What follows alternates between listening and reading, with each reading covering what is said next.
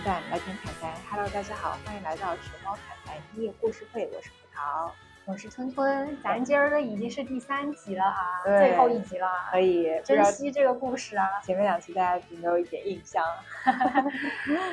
那 第三集还是跟音乐有相关的。那必须呀、咱们这个小夜曲专辑，个个都是跟音乐有关系的。不会又是个吉他手吧？不会又被我说对了吧？嗯，还真是。关键是今天这个吉他手，他是一个二二十三四岁的很年轻的男生。那这个时候应该不太得志吧？是的，然后今天这个标题呢，我自己取的叫“有有理想的人不伤心”，因为他其实是一个嗯，还蛮有自己想法的人。他他不是搞想搞音乐嘛，嗯然后他就到呃伦敦到处去试面试，然后嗯去当乐手。然后他在面试的时候，大家都觉得他吉他弹的也挺好的，嗯然后呢，他的声音也很适合和声，但是呢，他很快就发现他被拒绝的两个因素了，就是你看你专业能力也不错呀，但是为什么老是被拒绝，一直没有找到工作呢？他就总结了一下，一个是他没有装备，就是没有那种，因为乐队要求的装备是自带电吉他，就是可以插电的，然后还要带扩音器、带喇叭。最好呢，你还是一个有车的人，直接就是哦帮比较好运运。对，他就是希望的是马上能够来就和他们一起表演的。嗯但是这个小孩儿只有一把原始的吉他，这叫原声吉他，所以就不管他们有多么喜欢你的技巧，但是因为你没有装备嘛，你就只能走人。所以就有点让我想到，家里没有资源的话，你去银行就会很吃亏。如果银行哦家里有矿，对，家里有矿有有有存款，直接贷就可以拉份额了，啊就有一点类比哈。嗯，你想说什么？刚才说那那个什么不伤心，我想到一首歌。对啊，就是没有理想的人不伤心，就是新裤子的嘛。对对，就是新裤子的。然后我再改了一下，叫有理想的人不伤心。哦嗯，OK 啊，我刚才在搜，你继续。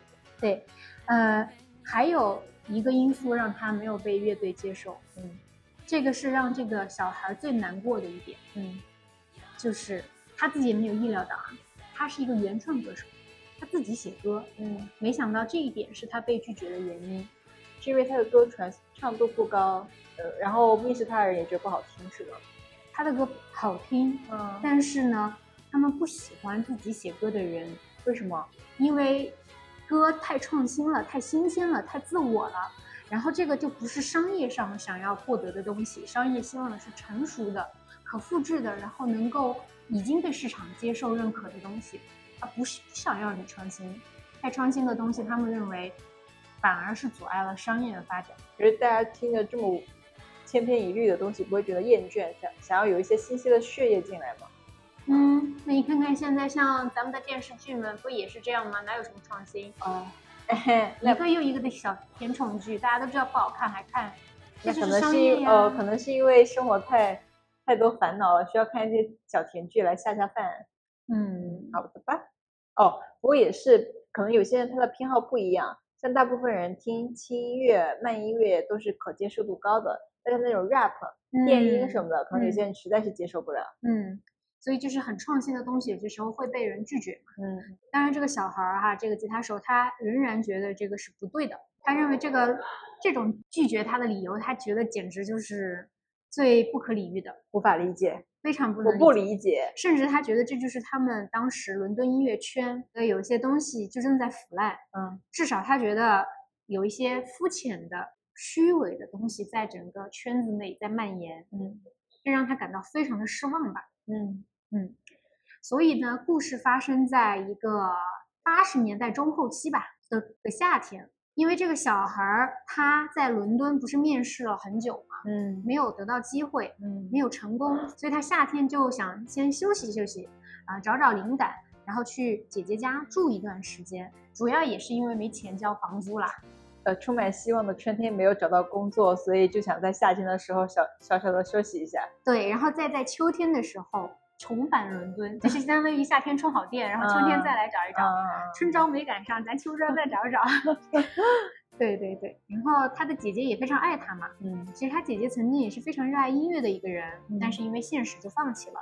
嗯姐姐呢，现在是和姐夫在莫尔文山莫尔文山呢是在英国东南部的一个地方的一个小小山包吧，反正对我们中国人来说，他们那儿的山叫什么山呀？对，他的姐姐和他的姐夫在莫尔文山开了一家小餐厅。夏天的时候，这个小孩就去他姐姐家帮帮忙蹭住。反正这个故事发生的这个地点不是在这个莫尔文山的餐厅里面，然后这个餐厅是一个维多利亚时期的老房子，你可以想象，就是英国那种。很很有历史的这种房子啊，嗯，这个餐厅的露台呢是可以俯瞰整个旁边的小镇的啊，就是也很好，对，视野很好，景色就是一览无余，嗯，尽收眼底，嗯嗯。这个小孩他小时候父母就经常带他和姐姐来莫尔文山来玩儿，嗯，所以在这个山上会给他一些非常美好的回忆，嗯，所以他就非常喜欢来这个山。去独自一个人走在山间，然后找一个隐秘的角落就开始写歌，那个灵感就唰唰唰唰唰来。嗯，就因为他不是来打工的嘛，所以他经常就是对姐姐店里的事情是那种有一搭没一搭的，然后经常溜出去。嗯，然后事情的起因呢，就是在那天他姐夫有事儿，嗯，出去了，嗯，所以店里只有姐姐。又由于那天生意特别好，所以作为弟弟。主角这个小男孩就只能好好的去帮忙，嗯，而在那天下午呢，店里来了一对特别不好搞定的客人，嗯，这个客人是一对五十多岁的瑞士夫妻，嗯。啊，气质很好，身材也保持的不错，感觉是个很体面的人，嗯，结果那个妻子呢是一个非常不好搞定的人，嗯，她也是那个，好像这个整个故事，我们三个故事里都是那种不开心的老，对，不开心的老婆。但是最后会发现，不开心的老婆背后是那个很讨厌的丈夫导致的。对，就是老婆不开心，老公都是有原因的。是的，是的。然后那个丈夫反而就是那种好像就是有有点就是没头脑和不开心嘛。嗯。然后妻子是不开心，丈夫就是那个没头脑。然后这个丈夫就傻呵呵的，然后就说很友好，就去跟他姐姐问：“哎，我们是瑞士人嘛？”就是作为外国人来这儿玩的，嗯，然后问一问旅游攻略呀什么的，然后就起身就去他那个不是很漂亮的露台，可以俯瞰那个景色的那个露台上去逛了，就只座位上只剩下他的不开心的老婆，嗯，然后呢，这个时候肯定你作为老板娘，你肯定就要去看或者是收餐盘什么的嘛，结果姐姐在服务的时候就是想把那个。餐盘抬走，那个妻子就非常生气，嗯，就啪的一声把手里的东西砸在桌上，说我还没吃完呢，嗯，真的特特凶，你知道？嗯，姐姐肯定就哎，老板嘛，服务意识肯定要强，就跟他道歉啥的，就是说，哎，这个不好意思哈，就问再顺便问问他还有没有什么需要呀，或者是我们之前做的菜还合不合口呀？嗯，其实大家也是那种顺便一问，没想到这个不开心的妻子还当真了，嗯。他就开始吐槽说，饭菜是很好，但是你等的时间太久了。嗯，哦，姐姐就开始那种道歉。嗯，你想，他弟弟还在那儿呢，在吧台看着他姐姐在那受委屈，肯定不干呀。哪个弟弟愿意看见自己姐姐受委屈啊？嗯，就很气汹汹的就站过去了，什么话都不说，他就是很很很生气的站在那儿。哎，这个时候呢，这个嗯，本来这个客人可能也就是这么吐槽两句就算了，结果看见你这个店里还有这个。不不懂不懂事儿的这个小弟弟，感觉打架的样子啊！是是是，就感觉怎么样查价呀，还是怎么怎么着的。然后这个不开心的妻子也怒气值就哐哐哐往上升，然后两个人就剑拔弩张的时候，这个没头脑的丈夫就回来了，然后就开始打和和，然后就把这个事儿给圆过去了。嗯，这个丈夫顺便就问了这个弟弟。就是说，哎，咱们来这儿玩儿，是不是有什么呃旅店呀、景点呀可以推荐的？这个弟弟就使坏了，他想着你刚刚你老婆那么的坏，我这给你推荐一个咱们当地最差的旅馆，就跟他说这旅馆好呀，好，你去吧。嗯，然后可是他们店就开在这儿，到时候他们这两这一对客人发现不太行，回来不会算账吗？对呀，所以弟弟就很怂呀，弟弟也很傻呀。不是弟对，然后下午姐夫回来，弟弟也也有点怕他们找回来，然后也就想要偷懒嘛。姐夫回来了就想偷懒，然后他就溜走了，背着吉他，然后上山躲着去写歌了。嗯，他就找了一个很隐秘的角落，边弹边唱。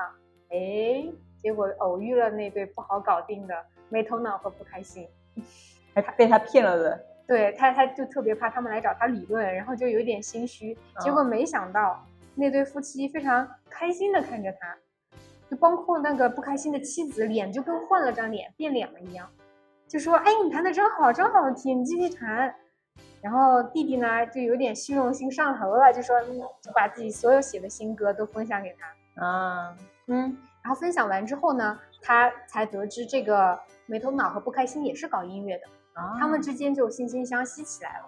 我猜这没头脑和不开心应该还没到达那个旅馆旅馆吧？我觉得应该是没有的。不然肯定就会觉得这个人太先说坏了。先骂一顿好吗？对，你最近都是个啥呀？诶，他们到底有没有去呢？咱们就听听他们的对话就知道了。呃，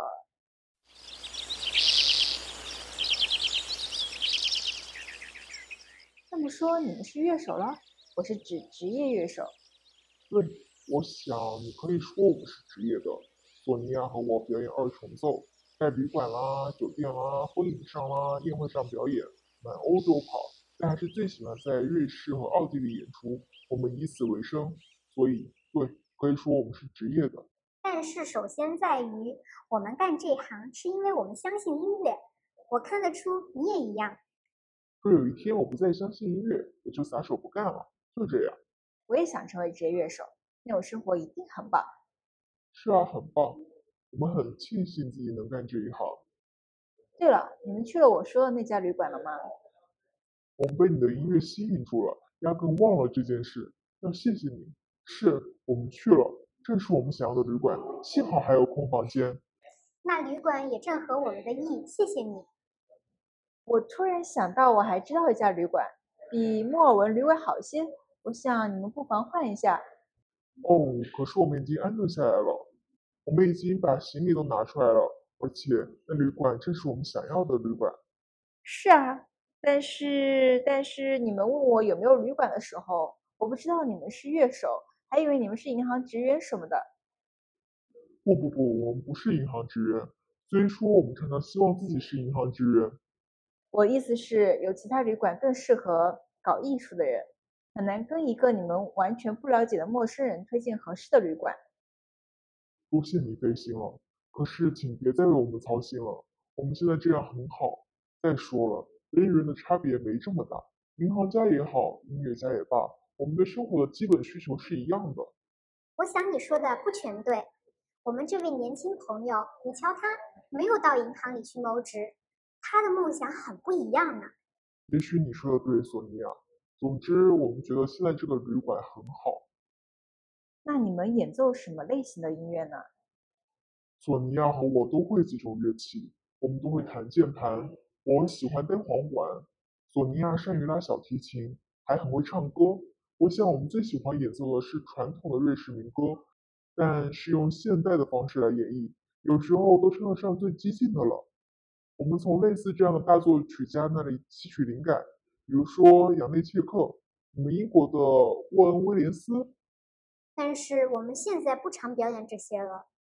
是啊，就像索尼娅说的，在这个现实的世界，大部分时候我们得演观众想听的东西，所以我们多演一些热门歌曲，披头士啦、卡朋特啦，有新的一些歌，观众们很喜欢。那阿巴乐队呢？啊，我们也唱阿巴的《舞会皇后》，这歌永远受欢迎。其实，在《舞会皇后》里，我还自己唱上一段和声的部分。索尼娅会告诉你我的嗓音有多难听，所以我们一定得在观众吃饭吃到一半的时候唱这首歌，这样他们才不会跑调。哈哈哈哈。我去过瑞士一次，两年前的夏天，我去了因特拉肯，住在当地的青年旅社。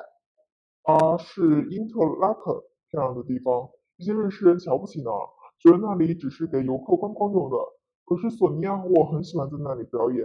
其实夏天的晚上，在因特拉肯给来自全世界的欢欢喜喜的人们演出，是一件非常棒的事情。你在那玩的开心吗？是很开心。我们每年夏天都去因特拉肯的一个餐厅表演几个晚上。我们坐在帐篷里表演，面对餐桌。这种晚上，餐桌当然是在外面了。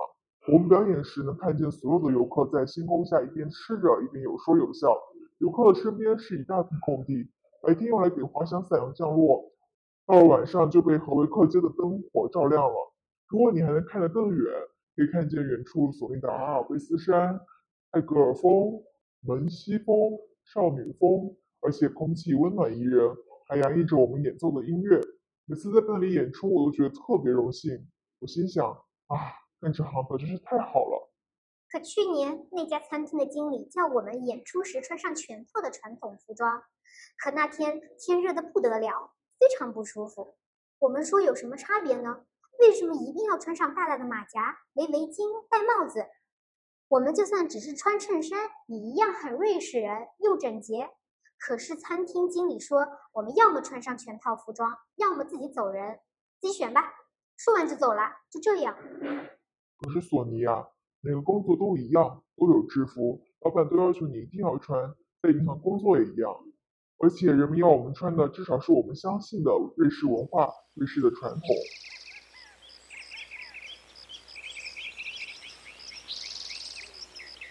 我就感觉这个索尼娅好像有点抱怨。对，就是演出而已，怎么要求这么高？嗯，在银行工作，其实，在银行工作也不一定都穿制服，只有前台的人才穿制服吧。那你觉得在这种工作中委曲求全的时刻，要不要能屈能伸一点呢？就比如说像索尼娅就不应该要这么想，就是应该像她丈夫一样乐观一点。对，我觉得她丈夫心态蛮好的。对啊，他就没头脑啊。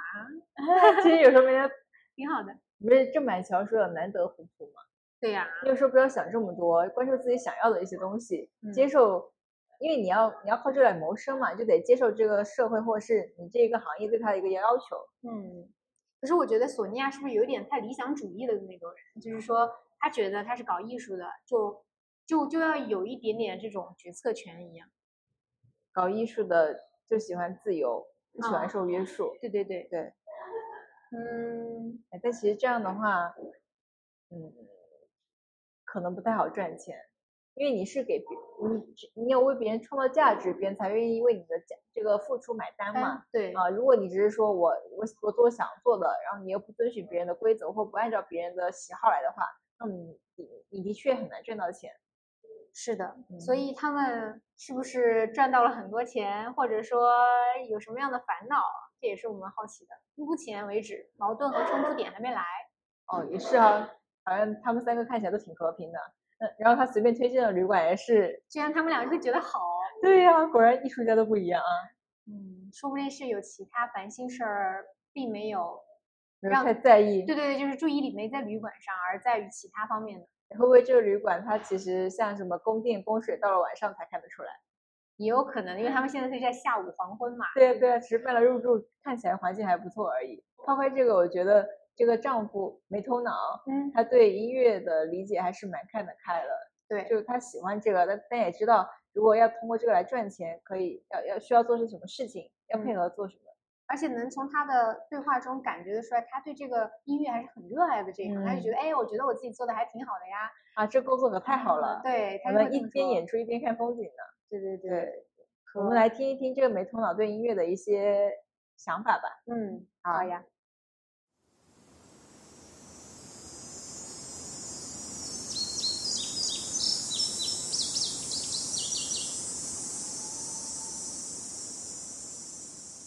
我想到不同的国家去表演一定很有乐趣，你得保持敏感，了解你的听众。是我很高兴我们能给各种各样的人表演，不单单在欧洲。总而言之，我们因此得去了解很多的城市。哼，比如说杜塞尔多夫。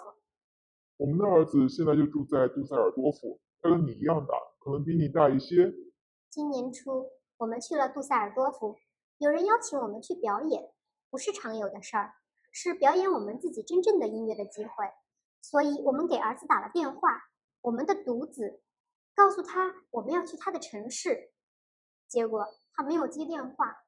我们当时留了言，我们留了好几次言，但都没有回音。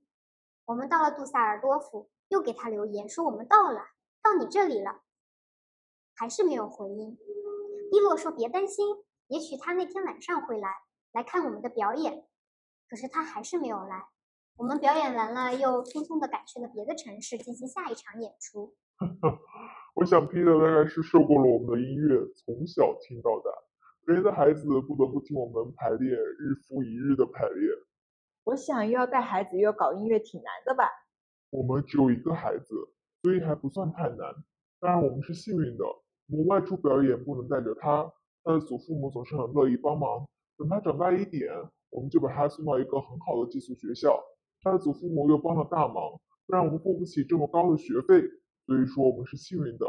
是我们很幸运，除了 Peter 讨厌那所学校。不管怎么说，看起来你们很喜欢你们的工作。哦，没错，我们很喜欢这个工作，工作就是我们的一切。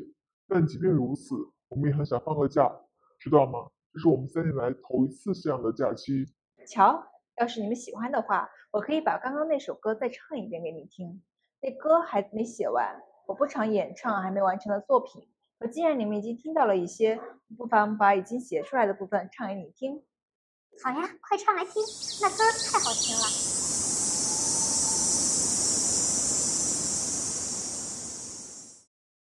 呃，我这边就觉得他的儿子其实只是个，就因为他们俩夫妻俩忙于工作嘛，所以他根本就没有心思去照顾他孩子。我最近也跟我同事朋友在聊，就是我们能不能做做到像我们父母那样，能够为孩子付出一切。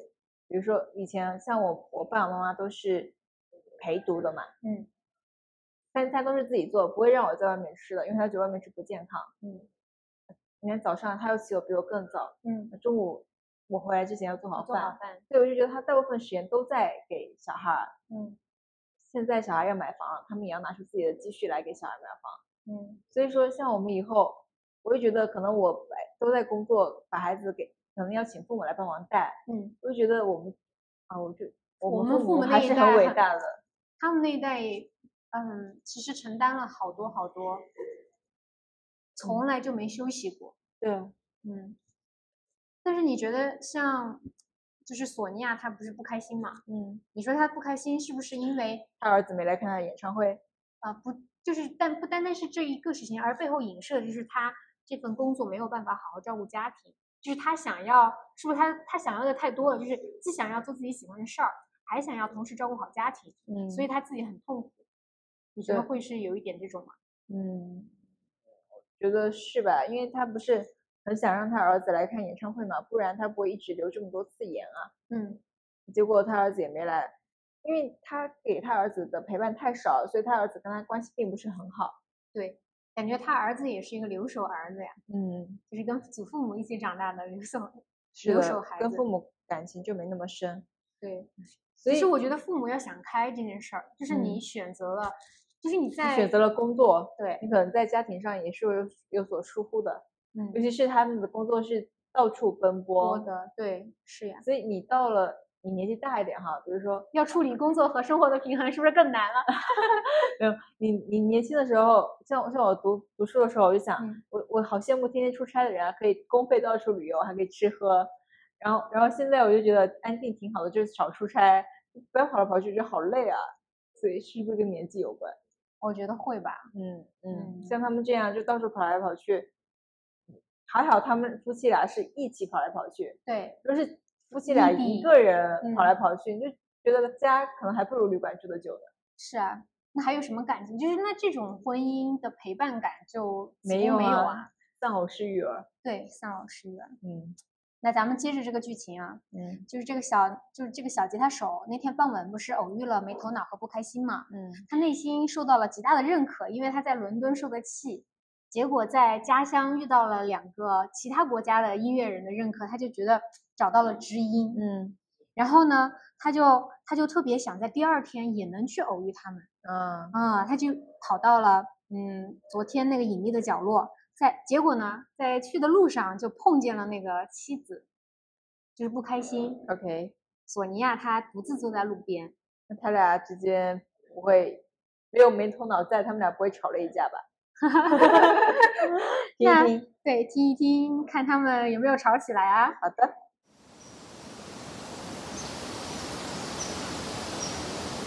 一楼呢？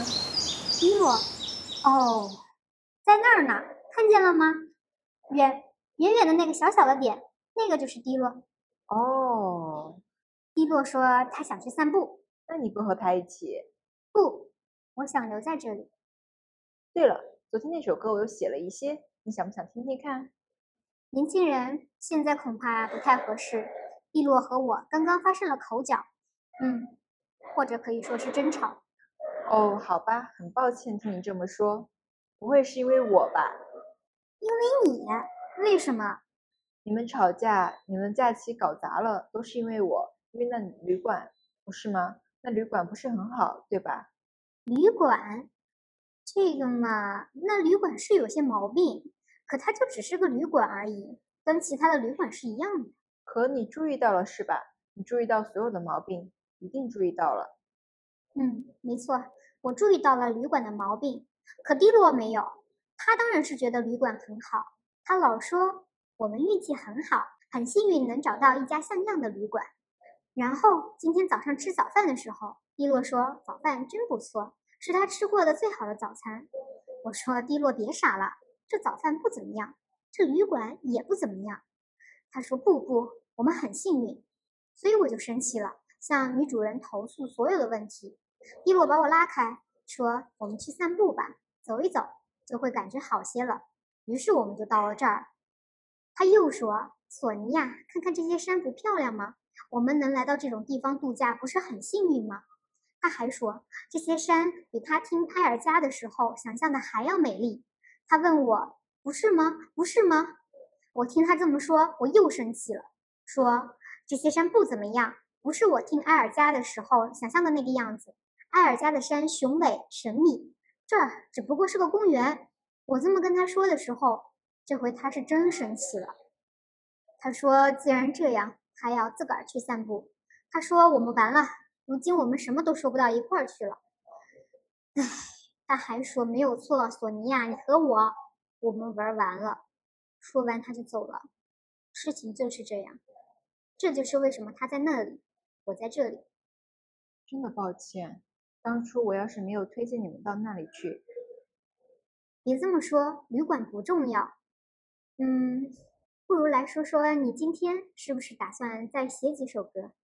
我是这么打算的，或者至少把还没写完的那首写完。昨天你们听的那首，那首歌很美。你在这里写完这些歌以后要做什么呢？有什么计划吗？我要去伦敦去组建乐队。这些歌需要一支合适的乐队，不然就没有用了。多令人兴奋啊！我衷心的祝你好运。也有可能不会去费这个劲儿。你知道组建一支乐队不是那么容易的，知道吗？以前没有任何事情会让我生气，可现在我老是生气。我不知道我为什么会变成这个样子。我知道这样不好。唉，我想蒂洛不会回这边来了吧？那我回旅馆去等他吧。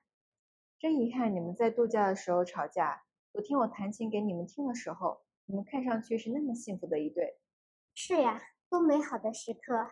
谢谢你的歌，认识你真好。如果迪洛在这儿，他会对你说：“永远别灰心，年轻人。”他会说：“你一定要回到伦敦，试着组建自己的乐队，你一定会成功的。”伊洛会这么说，他一定会这么说，因为他就是这么一个人。那你会说什么呢？我，嗯，我也会这么说，因为你既年轻又有才华，但。我不会像蒂洛那么肯定，因为生活它总是有很多不尽如人意的地方。但如果那是你的梦想，唉，可我不应该说这些，我不应该丧气。我不是你的好榜样，而且我看得出来，你跟蒂洛非常像。假设真的遇上困难，你也不会放弃的，你会跟蒂洛一样，说太幸运了，太幸运了，嗯。我衷心祝你好运，年轻人。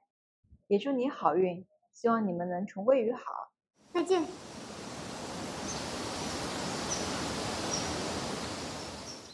所以我觉得迪罗在他俩的音乐梦想上，其实给了索尼娅很多力量，因为他永远都是那么乐观的人。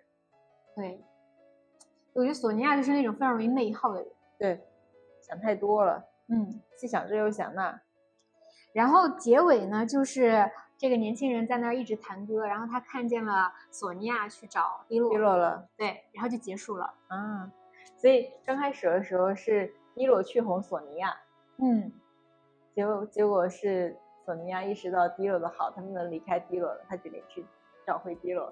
对，你说索尼娅是不是在这个年轻人身上看到了曾经他们俩的这个自己，就是那个追求梦，对，追求梦想，然后嗯一往无前，或者说那个充满着那个劲儿的自己。所以他也是借着低落给他的影响，然后成了他自己以前的初心吧，就嗯鼓励年轻人去组建自己的乐队，去追求自己的梦想。对，就是因为不开心和没头脑这对夫妻已经是五多五十多岁了嘛，因为他说他跟这个小年轻的父母应该差不多大。嗯，嗯，那你你想成为一个什么样的嗯五十多岁的中年人？你是想成为没头脑这种，还是不开心这种？我两个都我可以不一定我可以都要吗？呃，其实其实我我比较喜欢没头脑，啊。嗯，我觉得乐观肯定是要的，然后而而且你有没有觉得，就是低落他不是不明白索尼娅忧愁的事情，他只是觉得没必要，或者是看开了。嗯，就是这些东西你烦恼，他也是，就是他接受了，他坦然了。他们不是说生活最后的本质就是去学会接受吗？学会接受无常。接受接受不是有一个哲言吗？接受你不能改变的，改变你能改变的，然后也有智慧去分辨你能改变的和你不能改变的。嗯，这是咱们第一期出现的。如果 感兴趣的同学可以去回头找一找我们第一期。但嗯，就是他刚刚说了一个，他说生活其实有很多不尽如人意的地方。就是虽然我也很鼓励你，我会觉得你应该去组建自己的乐队，嗯，但是他又以那种非常丧气的话说，但是又没有说完，你知道吗？就是他好像隐瞒了一些生活的真相。那这些真相是什么呢？怎么说呢？父母和长辈告诉你很多人生的道理，但有些路你就是得自己走。明白？哪怕我告诉你未来要吃很多很多苦，但是你走这条路，你还是会还是会得去吃嗯就像他告诉你这个南，这是南墙，这是南墙，可是你嗯不去撞一次，你永远不知道你的这里面有堵墙。对，或者是你的南墙到底是哪一堵，嗯，就是那种而且年轻人本来就很有很多有自己的想法嘛，你去试一试，你怎么会知道呢？就很多人都想去上海看，都想来上海看看，都想去大城市闯一闯。然后可能你在这边待了个几年，你就觉得这边不适合我，还是还是想回到我的温暖的小窝，那就嗯回去。那你这时候父母也有跟你说，哎，比如说搞艺术很苦啊，嗯然后那个读书读书也不容易啊，嗯然后做工，然后是做生意啥也会被骗啊，投资有风险啊，要找什么样的人啊？但是你还是会会被骗。嗯。啊，还是会说不行，这个是我一定要我一定要去考研，嗯。考考不上我也得去考嗯。啊，然后我一定要去大城市，找不到工作我也要去，就嗯，所以有些路哪怕告诉你不如人意的地方，其实这只会打击你的一个积极性，但并不能阻拦阻拦你去那个地方，还不如鼓励你，那你就去做吧。如果需要我们的话，你就回来，我们这边随时欢迎你。嗯，所以我觉得如果是我，我想要低落这样的爸爸，嗯，对他真的是一个就是那种很好的，但是但是他的儿子却不爱他们，很奇怪。因为低落的孩子跟他相处时间太少了，所以没有受受他父亲太多的影响。可能他可能低落的孩子跟爷爷奶奶关系比较好。嗯，是的，对，其实我觉得低落就是那个有理想的人不伤心。嗯，嗯，他就是把这句话融入到了他“难得糊涂”四个字的人生哲学当中了。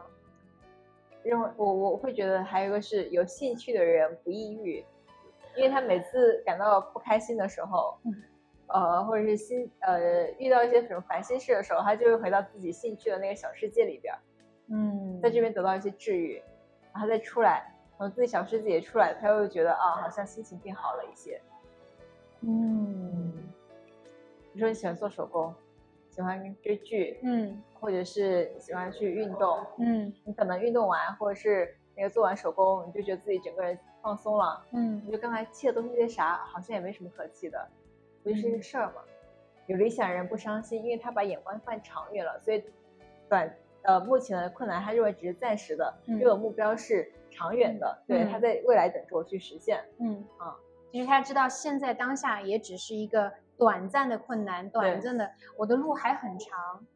他就是把那个有点像把那个尺放呃，就是把眼光放长远了。嗯嗯，我说有兴趣的人不易，就是当下他这个不会感到不快乐，不会感到不快乐。嗯，对，因为他能自己去消化它。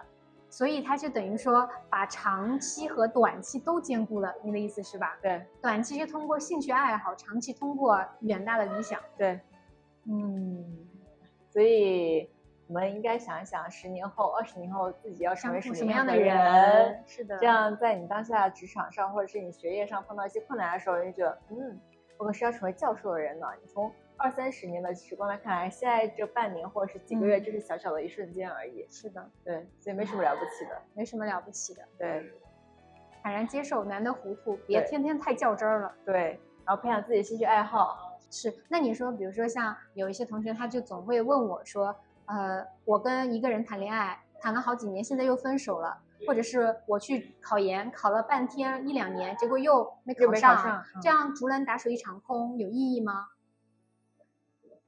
呃，很这两个事情，我身边都有认识的人遭遇过。嗯第一个是谈了很久的恋爱，就是本科和研究生都在谈，嗯然后研究生毕业之后没过多久就分手了。嗯特别是就是女生嘛，把嗯最好的时光给了那个男生，嗯你说有什么意义吗？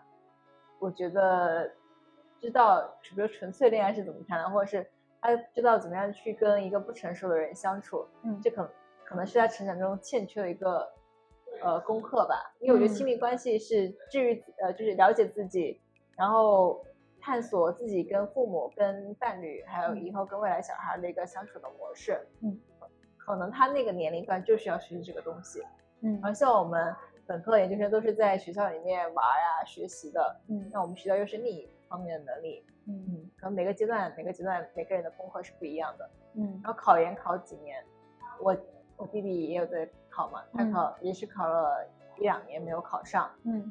但我觉得他在考研的过程中，呃，他是边工作边考研了嘛，哦，他嗯也他也经历过全职考研一年，嗯。后来他又边工作边考研，因为全职考研压力是很大的，嗯。啊，他这两个都经历过，但我觉得他在追就是考研的过程中，他很坚定，坚定自己要做什么，他那份决心，嗯。我觉得是很难得的。嗯。哦，我就想说，他要给我我但我是建议他啊，你要给自己考研的年呃那个要设一个年限，你不能一直啊。在考下去，嗯。因为你后面慢慢发现你的重心肯定是要转到工作上来，嗯对吧？你嗯考研最后面不也是为了工作吗？除非嗯你考研是为了一个学术，嗯那如果都是为了工作，你慢慢的就要把考研的一些重心转到过了哪个年龄，你就要把考研重心给转过来了，你嗯不，能一直在考。这是我们要给试错是一个年限。对嗯啊，但是他在考研过程中，我觉得他是有成长起来的，嗯因为他会排除外界的一些干扰，嗯包括他去年疫情的时候，因为他自己没有很很多很好的准备，嗯疫情又很担心，比如说哪一天又自己可能就被封在家里面，自己的努力又会白费，啊，就是当时想放弃来着，然后跟我打电话，我就跟他说你要去考，嗯。哪怕没有考上，对自己也是个交代，嗯。所以我觉得经历过他们他这种心理的折磨或者是矛盾之后，他想清楚这件事情，对他以后做一些决定也是有帮助的，嗯。啊，其实我我觉得总结一下胡桃说的，就是人生要么就是遇到，就像你上上几期那个高考说的一样，嗯一要么是在事业上成就了一个好事儿，要么呢就是在人生上得到了一个好故事，嗯永远都没有浪费的。你对想，你你的考了几年，然后失败了，你自己现在来看是一个坏事，可是等很多很多年之后，你去看，它可能是你的人生故事。嗯，嗯，这就是你的人生故事呀。对，它会它会在很多年之后影响到你某一个更闪亮的瞬间。对。嗯反正你想做什么，大胆去做吧。像我作为姐姐，我跟我弟弟说了一些我的经验，我弟弟照样还是走他自己的路，可能对他有一点点影响，但是我一直秉持着年轻人想清楚自己要做什么，就大胆去走吧。因为他你不是他，他也不是你。对，嗯，大步往前走。有理想的人别伤心，难得糊涂。就这样，这期咱们京剧可以了 有了。金句频出好就这样子。啊这一期我们的节目就到这啦下次再见拜拜。拜拜下一次估计就是很多很多呃个月之后的专辑了吧因为这张专辑就是这一集就结束了。嗯。如果大家喜欢可以给我们评论留言点赞我们就可以更快一点去出下一张专辑。您的鼓励是我们的动力。对好的嗯拜拜拜拜打卡结束。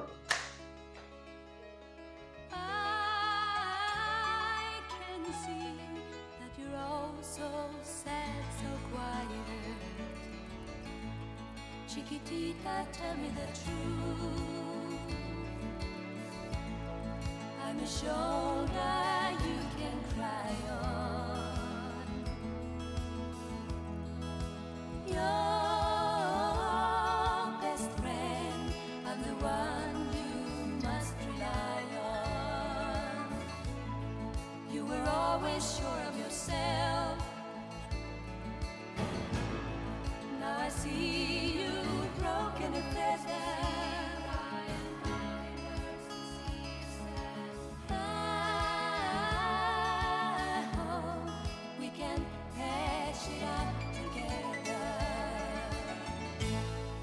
chiquitita.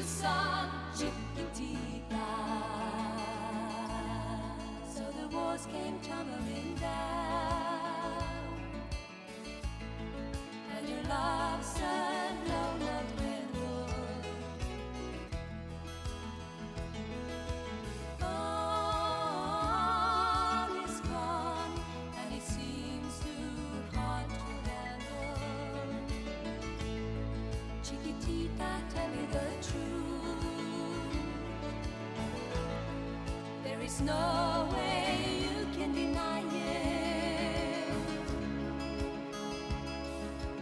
I see that you're all.